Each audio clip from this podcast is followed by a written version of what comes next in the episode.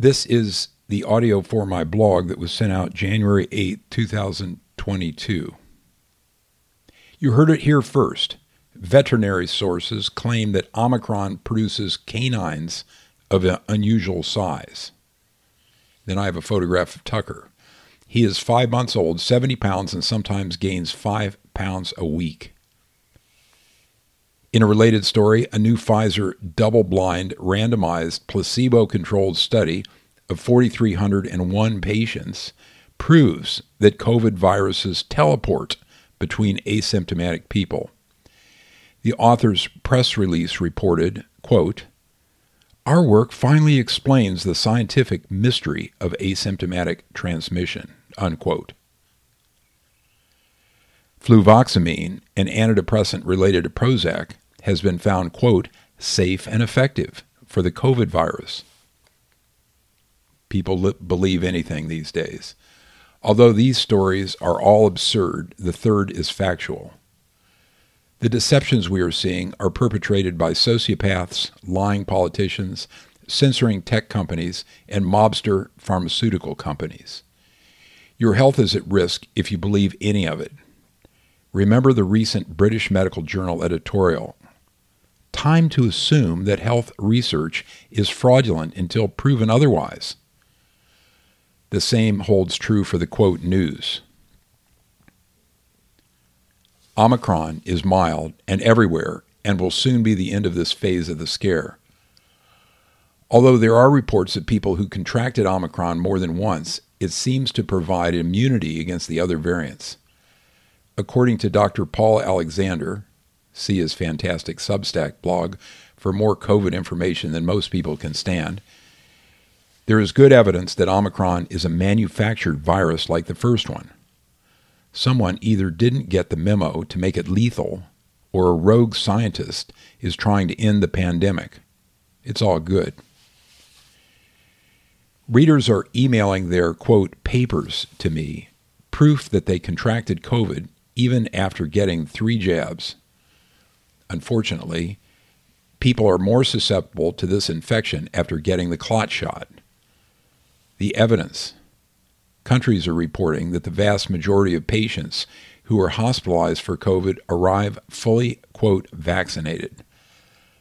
And the following chart from the UK shows that for every age group over 18, more cases occur in people who have had the vax.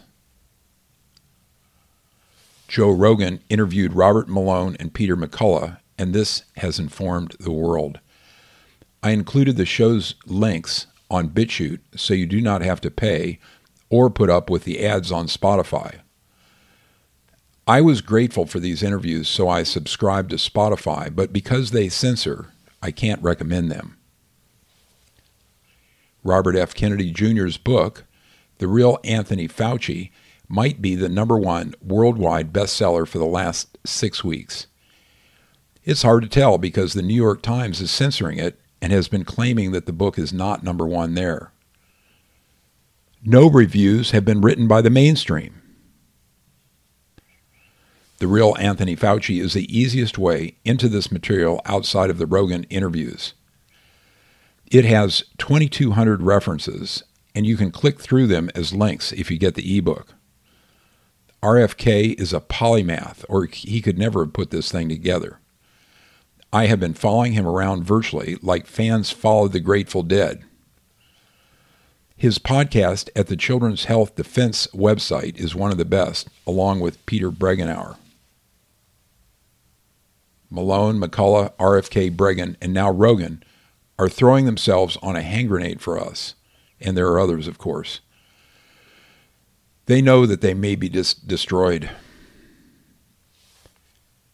Remember when I wrote that immigrants from totalitarian socialist countries understand what is happening? I received an email from a physician who wrote, quote, I understand your message. I am American by choice. I came from a former communist country and I lived through oppression. He said that he wanted to help. If you understand that our feet are already in the alligator's mouth, spread this message. Putting links at the bottom of your emails in the signature area is the first step. Use anything of mine with or without my name. One of my mates told me my essays would be more useful for him if I removed my name, so I did. If anyone tells you to go to HELL, they are not your friends. Don't worry about losing them, for if you get involved, you will build new, true relationships. Come with us if you want to preserve what we have. Time is short. The theory of this warfare is that once people understand the matrix, they never go back to seeing life the way they did when they believed TV and the social media. My small part is to podcast to several hundred or even tens of thousands of listeners every week. I've been a podcast guest on 60 or 80 of them. You can find some on the first pages of robertyohoauthor.com. Click the button, quote, links to dozens of the author's podcasts. A few of my readers have been discouraged about the lack of decent information on the internet due to the censorship. Some even have trouble finding links for issues such as myocarditis type cardiac damage caused by the clot shot, and there are many of these. But you just have to know where to look.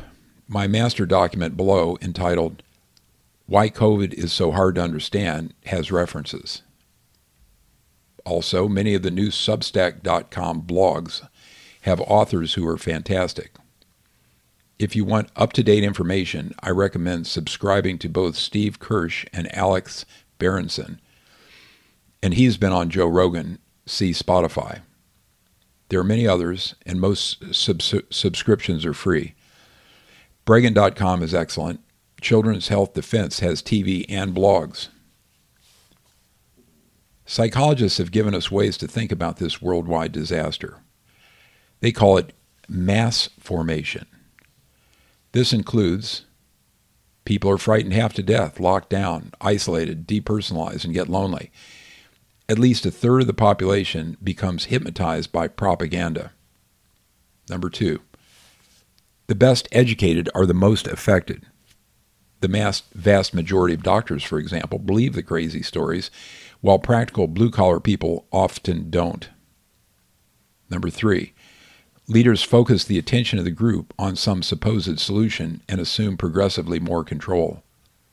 Number four, the narrative becomes progressively more absurd and people get aggressive.